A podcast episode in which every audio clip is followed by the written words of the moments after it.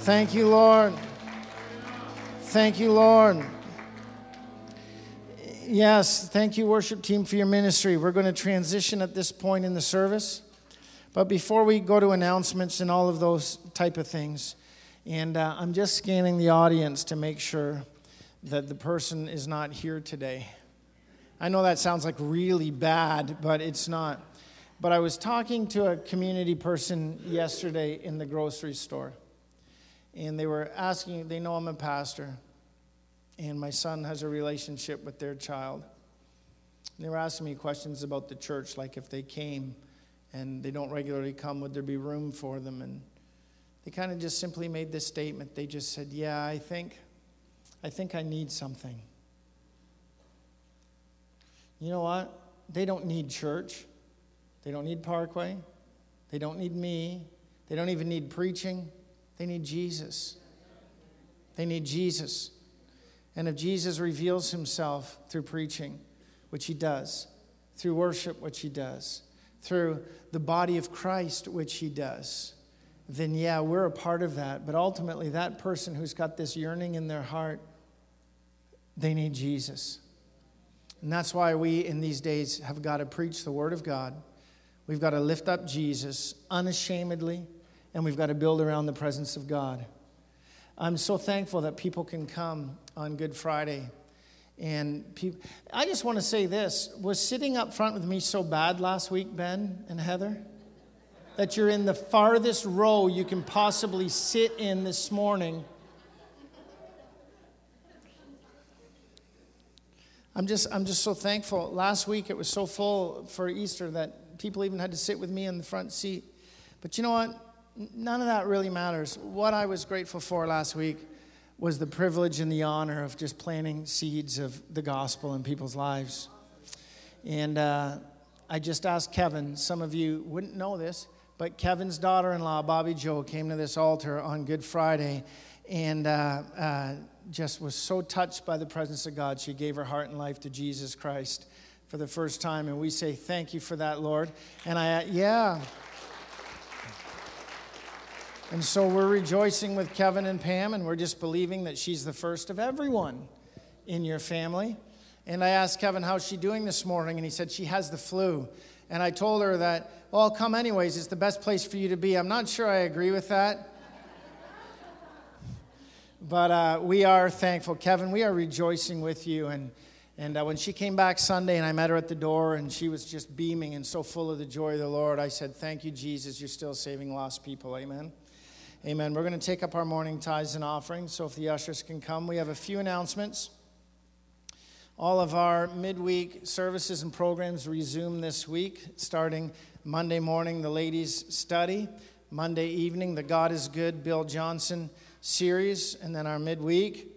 And uh, if you're visiting with us, we want to say welcome. And if you could fill out this welcome card that you'll find in the seat in front of you, just there's a little bit of information there, then you can go and get free drinks and stuff from the cafe. You know what else? I'll even buy you lunch today, okay? If you come and hand in this, we'll give you free lunch. I believe it's pulled pork, and everybody said, Thank you, Jesus. Whoa, I didn't think it could get any better. It just did. And uh, so we, we just thank, thank God for having you here with us today. Go ahead and take up the offering. Uh, I just want to share something really quickly. Next Sunday, following the morning service, there is going to be a meeting for anyone interested in going on this year's missions trip to the Dominican Republic. And uh, we are going to partner again with Adrian and Sharon Thomas and Everyday Ministries. I was talking to Pastor Adrian this week, and so I just want to share a prayer request and also a praise report. Uh, as global workers, when they're on the mission field, have to raise so much money. And that always fluctuates. And Pastor Adrian and Sharon just shared with me that they're actually behind in their, in their support that they need. And so uh, we certainly, as a church, as partners with them, don't want to see them come off the mission field. Do you know that every year, and Hannah, welcome back, but Hannah's back from another year of Bible college, and uh, every first year student that goes to master's college and seminary spends a week with Adrian and Sharon Thomas. They, God has just raised them up to be kingdom equippers. People who will be pastoring churches in a few years, they have mentored hands on. And I was talking to Pastor Adrian this week, so I really felt led by the Spirit of God uh, uh, that we are going to take up a special offering for them next Sunday. And we're going to give that support to PAOC, but there's another reason for it. Adrian had to come off the mission field for season for emergency surgery uh, and he had to fly back to Brampton. He had to have that surgery. And it's the type of surgery where they won't sew you up, it has to heal from the inside out. So he's going out of his mind waiting for it. And he so wants to get back to the Dominican and so back to the teams that come over and partner. But they have incurred just uh, expenses that they weren't expecting, and they're already running a deficit. And so the offering that we take up next week is going to go and help them just pay for those expenses. How many of you know that we cannot outgive God? as a church. The more generous that we are to the cause of the kingdom, the more generous God will be with us. I have my bag of groceries in the car. I forgot to bring it in, but remember, friends, every week we're supporting NeighborLink uh, Food Bank uh, with our groceries, and those who lend, uh, give to the poor are lending, lending to the Lord, and He will provide and give back when we do that. Lord, take this offering, use it for your glory and honor. And we do pray that you continue to heal Pastor Adrian, Lord. We just pray, Jesus, we, they, they so, I mean, I've known them for years, but Lord, they, they, I was so impressed with their integrity, their servant's heart, their humility. I was so impressed with the fact, Lord, that when we had $900 left over in U.S. funds, Lord, I told Adrian to go and use that towards his support when we were over there in November, but instead he used it uh, to buy brick and mortar to build another home for a family that needed it. What a privilege to serve people who are literally putting others before their own needs and, and themselves, Lord. And so, as a church, we just partner with them but we pray you'd provide all of their needs and help us to do our part. And as the body of Christ does their part, we will continue to partner with just the incredible ministry that they do in Dominican. And we thank you for this in Jesus' name. Amen. And so, just so you know, Pastor Adrian is going to be in Canada in September, Adrian and Sharon. And we have them coming here in September, and they're going to be sharing. And I also have him sharing. Uh, some of you, Pastor Michelle, apparently let the cat out of the bag. I am the new sectional pastor, so I'm going to have Pastor Adrian come and he's going to share with pastors about building bridges, not walls, and building re- that the ministry is all about building relationships. So I'm excited to partner with them. So next Sunday, following the service, you can meet with Paula Revere, and I just challenge and encourage you. I was able to say this about Adrian, and I say this uh, because God puts people in our lives at the right time. We don't do anything in a vacuum, He uses people. And there was a couple of things Pastor Adrian said over on the missions trip that have literally adjusted uh, ministry for me. Here's the reality I did accept, the district asked me if I would be the sectional pastor, which just means I encourage pastors and help pastors in the coordinating of pastors in this area. But I would have said no, like I've always said no to things like that, uh, without even thinking about it, if it had not been for me seeing the example of Adrian's life, how he is an encourager. And when he pours into pastors, it in turn allows those pastors to be encouraged and equipped so they can pour into others. And, and I came back from the mission trip and literally said, Lord, rather than avoiding meetings and avoiding uh, those type of things, I need to be somebody that goes and just serves by encouraging the other men and women that serve alongside me. And this opportunity came. And so, you know, if you go on this trip, it will change you. So that's all I'm going to say about that, okay? All right, are you ready to hear God's word this morning? All right, James chapter 1, verse 2 to 4 is our text. We're going to be talking about character and how God forms character in us. You know, we live in a culture, even a charismatic culture, where we want the power of the Spirit. We we love the anointing. We love to claim the promises of God that are ours according to His word as children of God. But sometimes we want the blessings and the anointing without the foundational character to carry the anointing. Character comes at a cost. I think that's why we're not always pursuing character maybe the way we should because it comes at a cost. Many want the promise with very little regard to the obedience that releases the promise. And so I think one of the things that I know I've struggled with, I guess, in my life, and I see that the church struggles is we all want to have a testimony, but a testimony isn't a testimony without the trial. We want the breakthrough without the test. And, and there's not much said about Jesus' life as a child in scriptures. We only get a couple of glimpses uh, of his life, and really only one glimpse of his life after the Bible talks about his birth. But in Luke chapter 2, verse 51 to 52, it says this of Jesus when he was 12 years old. Do you remember the story? He stayed behind in the temple and was talking to the temple leaders and that for three days. Mary and Joseph are going out of their minds looking for him. When they finally find him, the Bible says that this is what happened. Then Jesus went down to Nazareth with them and was obedient to them. But his mother treasured all these things in her heart. And Jesus grew in wisdom and stature and in favor with God and people. And by the way, that's the very verse, Luke 2, verse 52. I pray over my children every day. I pray for each one of my three kids that they'll grow in wisdom, stature, and in favor with God and people. Every day I pray that. And I want you to, I want to point something out to you. It says Jesus grew.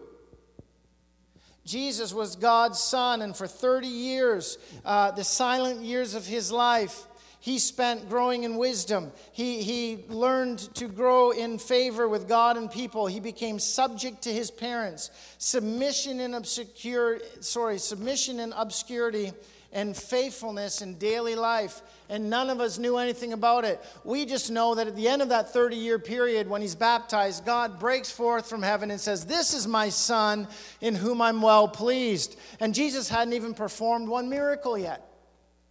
For 30 years, Jesus grew. And Philippians chapter 2 tells us, it says this about his life that Jesus didn't consider equality with God something to be grasped. In other words, Jesus didn't say, because I'm equal with God, because I'm God's son and incarnate with Him, I get a pass on life's trials and tests. You know what, Father? I am from everlasting to everlasting, and I don't want to grow in any of this stuff, and I don't want to grow in the way people grow in this stuff. I just want it all now. He didn't, he didn't grab onto that right. Do we understand that? It's an incredible thing that he humbled himself and submitted to the human existence that includes growth through life experience, tests, and trials. And I think that spoke to me this week because I, I thought the anointing in, in my life, the anointing in your life, must not exceed the character that is needed to sustain the anointing. For 30 years, Jesus, who never sinned, still grew in character. He still grew in wisdom. He still grew in everything that he needed to grow in in order to sustain the anointing that God would have for his life. That's an incredible thought. And so the, it's not an option of choosing one. You know what? I'm going to be a person that chases after character and godliness and Christlikeness, or I'm a person that's going to chase after the anointing and the promises and the blessings of God. It's not either or, both are needed. Character. Proverbs 22 1 says a good name. It doesn't say a name that's famous, but a good name is more desirable than great riches. Some of you are already going, Really? a good name is more desirable than great. That says rights. That's meant to be riches. Uh, to be esteemed is better than silver or gold. I think society would scoff at that now. We applaud those who have a name, we applaud those who have riches. We uh, chase after those who have fame, even if it's at the cost of good name. The world has it backwards. I think society uh, has a new trend, especially with social media and, and, the, and people, people uh, that have followings and they have followings just for the strangest things. And a lot of the things that people are followed for, they're actually have become well known for and they become rich for because they lack character. And yet, people still go out and buy the magazines and turn on the e entertainment and follow on the internet these people simply because they're famous, right? And sometimes I think we as believers have to ask if someone's character is worthy of our time or devotion. I really struggle with this and I'm going to be honest with you, not, not that I'm perfect, I'm not judgmental, but I struggle with this watching professional sports. I love, I love watching basketball. I, I, I like watching hockey once in a while. But man, I'm telling you, there, I, I remember one time discovering that my favorite player, who's now a coach, but my favorite player, I mean, I, this guy, he could just do things that no other white person could do on the basketball court. You know what I mean? And uh, then I found out that, that he was a pretty, pretty severely beat his wife. Man, I struggled with that. And maybe we should struggle with things a little more. Maybe we shouldn't just look at the fact that someone can act and make $20 million in a movie, or someone has become rich in business, or somebody can shoot a puck or dribble a ball or do whatever it is they do and say, Man, I admire that person and can model my life after them when there's no sense of their character. And again, listen, friends, I also want to be careful because we can't judge people of the world by our standards. They're just being true to themselves, right? And we're called to love the world, not judge the world. We're called to judge ourselves in God's house. Does this make sense? But how many of you know sometimes like it just seems that people people get rich and famous despite the fact that they have no character. And uh, I think sometimes we in the church are guilty of having it backwards as well. We can honor the talented, the gifted, those who seem to have spiritual gifts without testing the character of a person. And on a day to day personal level, I think we can try to utilize prayer, take spiritual authority and power in Jesus' name. We can fall back in our standing as loved children of, of God as a means to bypass. Listen, as a means to bypass any trials, suffering, or simply difficulties. And when we face those things, we curse them, we curse God, and we curse circumstances. Come on, this is, this is true. When I was a teenager, they had devotionals like, If God loves me, why can't I find my keys? If God loves me, why can't I get my locker open? Really? Have we really reduced our faith to that? I'm not going to ask for a show of hands. No, I, I wonder. I wonder if the Lord gave us a choice, if the Lord appeared to us and said, Here's the situation. You can be saved and get to heaven, but as far as your life on earth is, you can either be a person of character and a person of godliness a person that I can use as an example of integrity and strength, but it's going to come at a great cost. There's going to be rejection, there's going to be persecution. There's going to be things that you have to overcome because how many of you know the best kind of wisdom comes not, not by reading about it, but by experiencing it? You can, have, you can have all of that, but it's going to come at a cost. Or you can have a life of comfort, a life of blessing, but lack the character, but you'll still get in. I wonder how many believers would honestly, and again, I'm not asking for show of hands, believers to go, honestly, I'll take the life of comfort. Thanks, Lord. I just want to get in and. It's not a real question, though, because we're not really given that option. Because God is infinitely more interested in Jay Black's character than he is in my comfort. James 1 2 to 4. Consider it nothing but joy, my brothers and sisters, whenever you fall into various trials be assured that the testing of your faith through experience produces endurance, which leads to spiritual maturity and inner peace. And let endurance have its perfect result, and do a thorough work so that you may be perfect and completely developed in your faith, lacking nothing. Lacking nothing. I'm going to jump to something that wasn't in my original notes, but uh, James chapter 1, verse 12 tells us this uh, James chapter 1, verse 12 says this why, why would we ever consider it joy that we go through trials? James 1, verse 12 gives us the answer Blessed is the one who perseveres under trial, because when they have stood the test, they will receive the crown of life that God has promised to those who love them. So there's two promises. Uh, we, we don't rejoice in the trial. Thank you, God, that I got laid off this week. I, I, I we, we don't, that's, that's just silliness. But we can find joy in the trials because we know, according to even Jesus' own teaching, when Jesus said, Blessed are those who mourn, blessed are those who are persecuted, blessed are those who hunger and thirst. Bless, bless, bless, because there's something about trials that opens us up to the blessing of God. The second thing is that uh, when we endure the test, when we endure the trial, the Bible says we'll receive a crown of life one day. I really believe that if we try to avoid all of the tests and the trials that come our way that develop our character and make us into who God wants to make us, somehow the reward that God wanted to give us in eternity won't be what he thought it was, what we thought it would be. So, James chapter 1 verse 2. I want to clear up a few things. Are you still hanging with me? You're quiet this morning. All right. James didn't write if you face trials, but when you face trials. Kind of echoing Jesus. And you've heard preachers say this before we put the promises of God in our fridge, but we never put the one where He said, In this life you'll have many troubles. We don't really want to get up in the morning and claim that when we're having our morning coffee, right? But when you face trials. So let's clear up and properly define trials.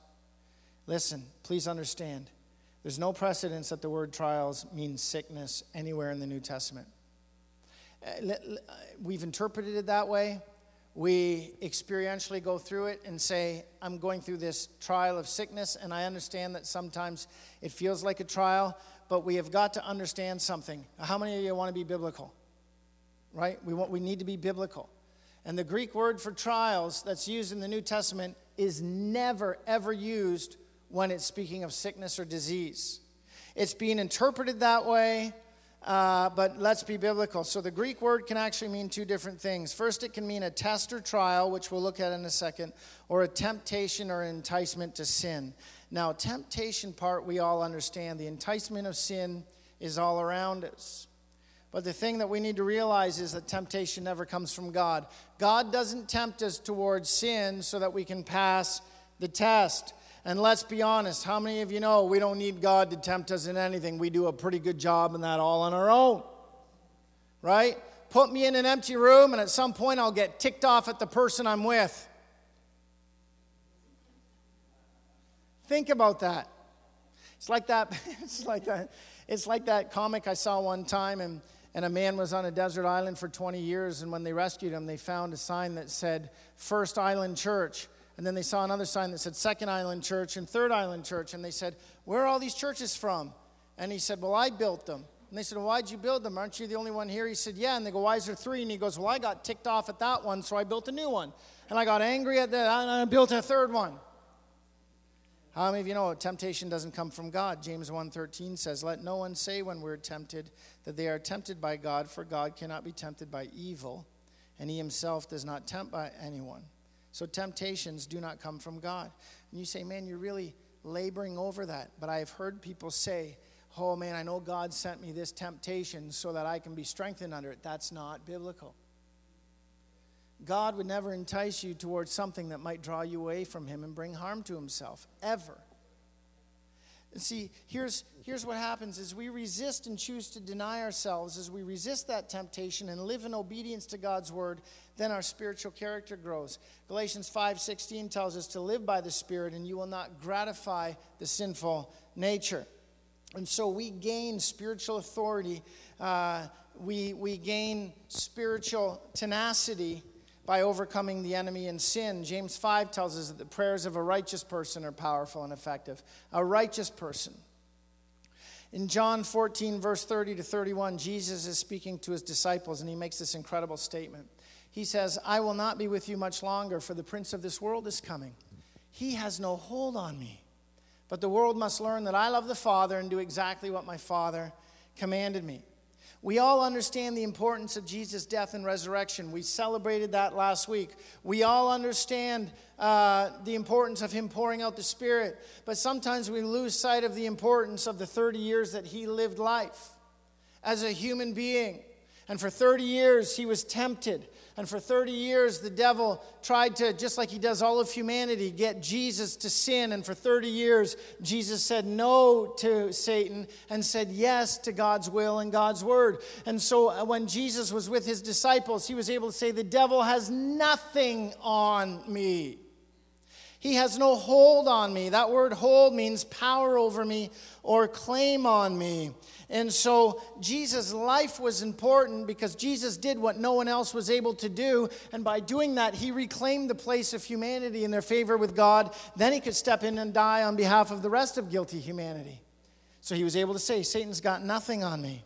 And so when you and I resist temptation and when we say no to sin, we're taking authority over Satan and living free from any legal right he may try and establish in our lives through temptation, any claim that he has to us that leads to sin and strongholds. So spiritual authority, friends, power in prayer is more than evoking Jesus' names or throwing a few promises at it. Our lives matter.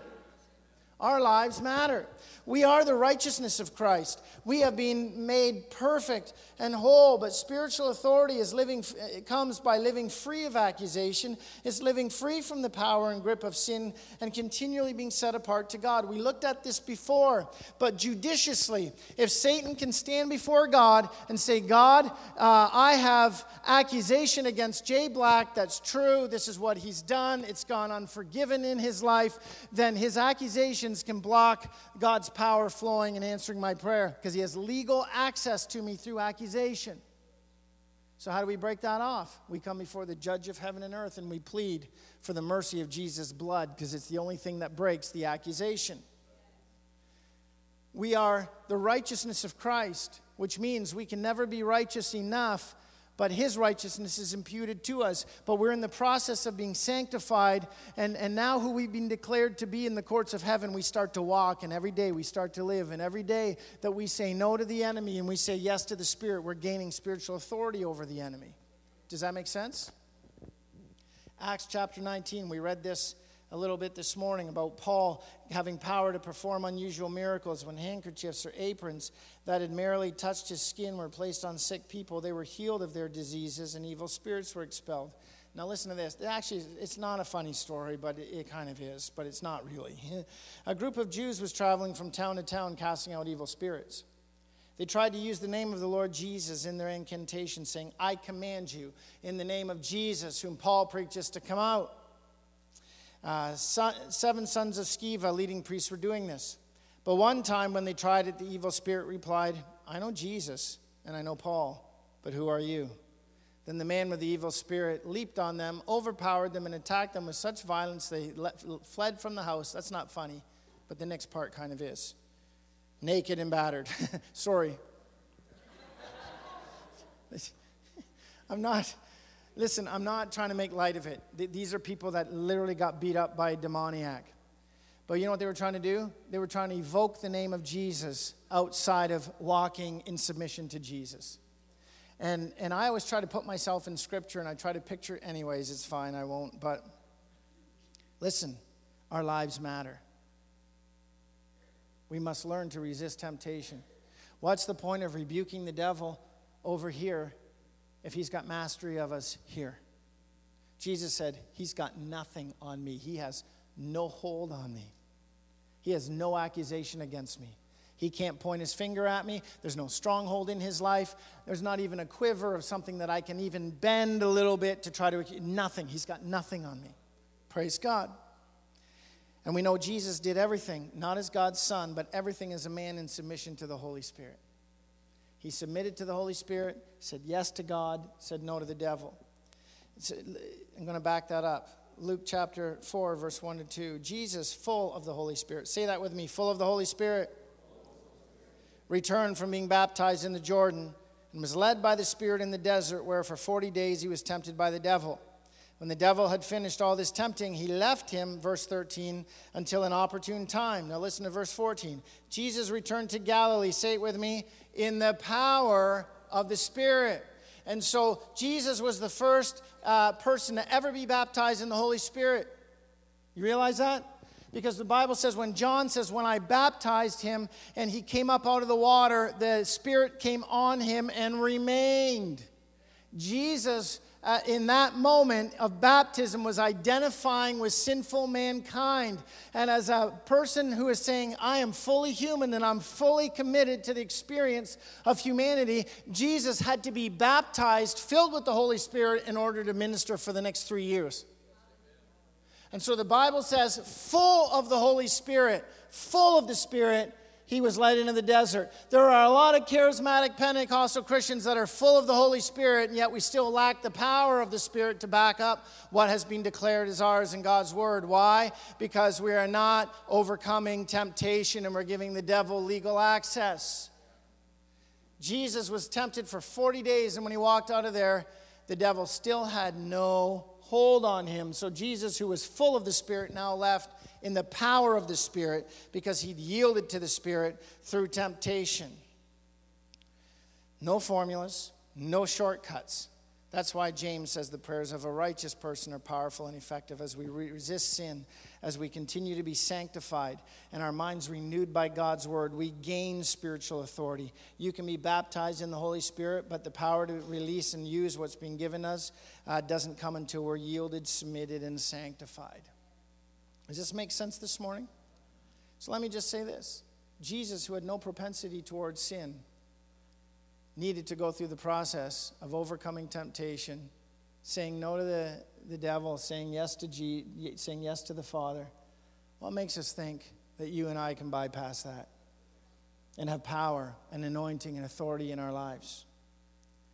Second use of trial, and we're, we're going to wrap up in a couple of minutes. The second use of trial are those things that come our way that test us. And as you continue to read in James, uh, it's clear that trials, again, if we're going to be biblical, trials are not the situations we find ourselves in because of our own shortcomings or malicious talk. In verse 26, he says that anyone who does not control their own tongue has a worthless religion. I don't know about you, but growing up in the church, growing up as a pastor's kid, uh, and even in my own life, I can testify to this. There's a difference between a trial that comes because of the circumstances of life. By the way, the word trials in the New Testament is usually used with the cost and the price that comes for serving Jesus. That's the most common use. Trials, but the Bible doesn't consider trials, they don't consider the things that I cause because of my big mouth or my bad attitude or my stubbornness or the blinders that I have on or the mess of broken relationships I leave behind because I'm just self centered, the Bible doesn't consider any of those things trials. You know what the answer to those things are? Repent and keep this shut. But it doesn't tell us the trials. The trials that come uh, are those things that we face as a direct result of serving Christ not necessarily persecutions. You think about this for a moment. Or, okay, think about, you know, when, when there's a choice to be made where you can either get ahead in the workplace or not take responsibility for a mistake, and you choose to do what the scripture tells you to do, to be honest, to be upfront, to, to be, and, and the persecution or the trial or the cost comes. Those are the things the Bible tells us are trials. And the second thing it speaks of are trials are just the things that everybody goes through in life but we respond to them according to God's word and the leading of the Spirit. So the word testing, uh, oh, sorry, so Proverbs 17:3 tells us the refining pot is for silver and the furnace for gold, but the Lord tests the heart. So how we respond with wisdom and grace and the Holy Spirit and the Word is how uh, we know that we're passing or failing the test. The testing in the Greek is the word dokimion. There. Uh, you would have thought I was smart, except I probably didn't pronounce it right. So now we're back to square one. uh, sorry. I used to love these pastors that would throw around the Greek, and sometimes I'd think they're doing it just to sound smart. But how many of you know you can Google the Greek, right? All right. Uh, but the word literally means demonstrating the true quality of something when it undergoes a trial. So we need to clear something else up. Trials can be what God uses to help us see clearly and determine where our faith is really at. Friends, our faith is not strengthened in trials. Trials, faith is tested through trials. Faith is not produced or developed by trials. Trials reveal what faith we do have. Not because God doesn't know how much faith we have, but to make our faith evident to ourselves and to those around us. Our true character manifests in trials. Listen, again, let's be biblical. Trials don't, I've heard people say to me, uh, and I've probably said it as well, you know, oh, this test, this trial, this circumstance is building my faith. It's not. How is our faith built according to God's word? Faith comes by and hearing by The Word of God. Faith comes by the Word of God. Faith comes by renewing our minds in the Word of God. That's where faith comes. All of us have been given the measure of faith that we need for life. Our faith is quickened, our faith is focused, our faith becomes trusting, our faith becomes bold, our faith becomes strong to every task through the Word of God. Trials test our faith and reveal where our faith is at. And so, if you want a strong, active, trusting, trial overcoming faith, you've got to be in the Word. The problem is, so often we wait until the trial comes, and then we might not have the faith to respond with the integrity, godliness, and we'll fail the test. And if the trial is longer than the faith, then we're going to fail and run out of steam. That's why we must have our minds renewed each day because we don't know what the day brings. We don't know what next week brings. So we've always got to have our minds renewed in God's word and our faith activated in God's word and be living according to God's word so that when the trial comes, we have the faith to go through it and we know that we've passed the test by our response to the trial. And so, again, trials don't produce faith, but when trials are received with faith, it produces patience. Man, I, I, patience is one thing I never pray for. Because in order for my patience, in order for my patience to be strong, there's got to be things that test it. But again, I don't need to ask for it, it comes anyways. That's why my faith has to be in God's word, right? I don't pray things anymore. I've, people have come to me, Matt, and they've said things like, I'm just asking God to break me. And I kind of look at him and go, mm, I really want to say, that's stupid. Do you really want God to break you? The Bible tells me, humble yourself, a contrite spirit, break yourself. Because I would rather be broken by my own submission than have God break me, right? And so I would rather uh, have a faith that can, that can go through every test and every trial ahead of time than in the moment be scrambling, going, uh oh and it comes by the word of God. That word patience, that's why we count it all joy. Because the testing of our faith produces patience. And the word patience comes from two words which mean under and to stay and to abide and to remain. At its root, it means to remain under. And it doesn't necessarily have the picture of saying, oh, I'm just going to stay in this bad situation so that I can just, you know, suffer. No, it says that we stay in the situation and we don't try to find shortcuts. We don't try to find unbiblical, fleshly, ungodly ways to get out of that situation, but we remain in that situation. And by the grace of God, as He leads us and as our faith faces that challenge, as God's word speaks to it, we are strong and we're patient, knowing that God is getting us through, and our character and our integrity stays in place while we go through it. That's what that word means to stay under, to be resolute under a heavy load and trying, instead of trying to escape it in unbiblical, ungodly ways. And friends, I believe that that's one of the maladies of the modern church is that we are responding to things the way the church does. Here's a real quick example. The Apostle Paul said to the Corinthian church, Why are you suing each other and taking each other to court before ungodly people? You think you have rights? Isn't it better to lay aside the rights than to slander the name of Jesus? See, see, when we're faced with a trial where we're being where we're being tested and things are wrong because of what others are doing, Paul is saying the godly person remains in that trial and keeps their integrity in that trial rather than suing someone on the other side of the church before an ungodly court. Okay, I got really quiet. If we had tumbleweed, it would be going. Paul says it's better to be wronged than to get what is yours and to be ungodly about it. That's what this word means. We patiently endure under the trial because we're refusing to give up our character and our integrity no matter the consequences. Does this make sense? And then, patient endurance is the mark of a person who is perfect and complete, lacking nothing. And I know I've been guilty. I know I've said this to my wife before when we've gone through things in the ministry in our lives. I've said, man, if this is perfecting me, I'd rather be imperfect. right? But here's, here's what this, this means, and with this I'm closing. That phrase, perfect and complete, lacking nothing, there was two kind of uh, two, two kind of illustrations that were used for that term. The first was more of a secular one, and it was borrowed from the Grecian games. Uh, and only men were allowed to compete then. So the man was perfect, who in any of the athletic exercises had got the victory. He was entire, having everything complete, who had the victory in the pentathlon and each of the five exercises. In other words, he had five things that he had to compete in, and the word that complete and lacking nothing meant that he finished all five and he was able to complete them and see them through. That's what it means. The Apostle Paul said, I have finished the race. I have finished the race. That was said, I've run the race and I finished the race. In Revelation, Jesus says over and over again in the first few chapters, Jesus says, To the one who overcomes, I will give. To the one who completes the race. How many people do we know started out well? They started excited. Friends, listen, we need to pray for Bobby Joe, okay? Can you, can you stand with Pam and Kevin and pray for uh, his daughter-in-law bobby joe can we do that? Do you know why? Because she started out and she started out well and she started out strong.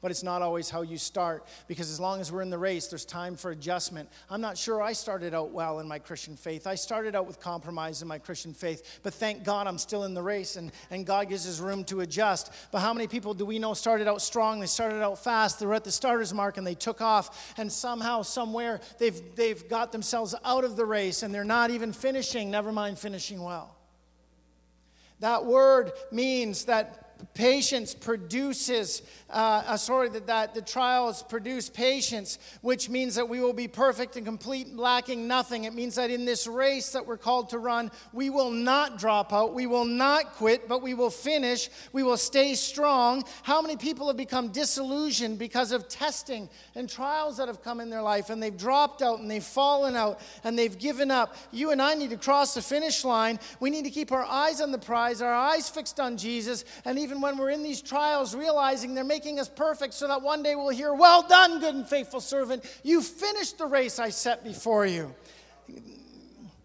Some of you are responding well, but I'm preaching better than you're responding this morning.